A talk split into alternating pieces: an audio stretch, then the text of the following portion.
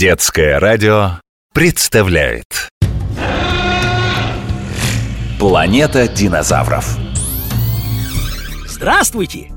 С вами снова я, астроном Остроумович. А это значит, что впереди нас ждет увлекательное путешествие на планету динозавров. В гости к этим милым рептилиям мы отправимся при помощи самого мощного в мире телескопа, который изобрел ваш покорный слуга.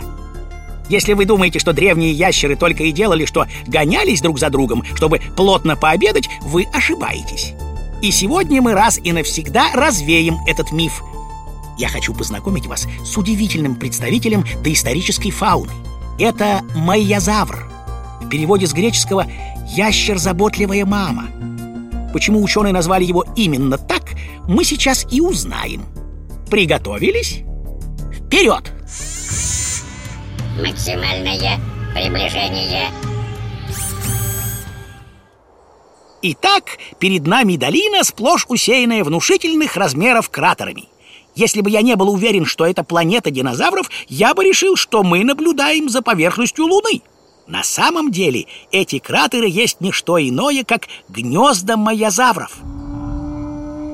В таких вот чашах из песка и глины появляется на свет и подрастает их потомство. Судя по всему, майязавры совсем недавно сделали новую кладку. Пройдет несколько месяцев, прежде чем из яиц вылупятся маленькие майязаврики. И все это время родители будут поддерживать в гнезде необходимую температуру и охранять его от непрошенных гостей. Ведь желающих полакомиться яйцами майязавра хоть отбавляй. Стоит зазеваться, и гнездо тут же превратится в обеденный стол для какого-нибудь хищника. В случае опасности майязавры бесстрашно бросаются на защиту своего потомства. В качестве оружия они используют свои внушительные размеры. Вес майязавра может достигать шести тонн. И острый клюв. В обычной жизни он служит им для того, чтобы перекусывать жесткие стебли растений, которыми питаются эти рептилии. После появления детенышей на свет забот у взрослых майязавров не убавится.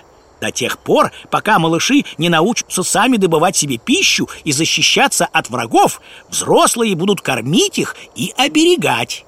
Вот такие они, майязавры. Настоящие заботливые родители. Как это ни печально, но наше время истекло. Я, астроном Остроумович, прощаюсь с вами, чтобы совсем скоро вновь заглянуть на планету динозавров и увидеть что-нибудь интересное. Планета динозавров.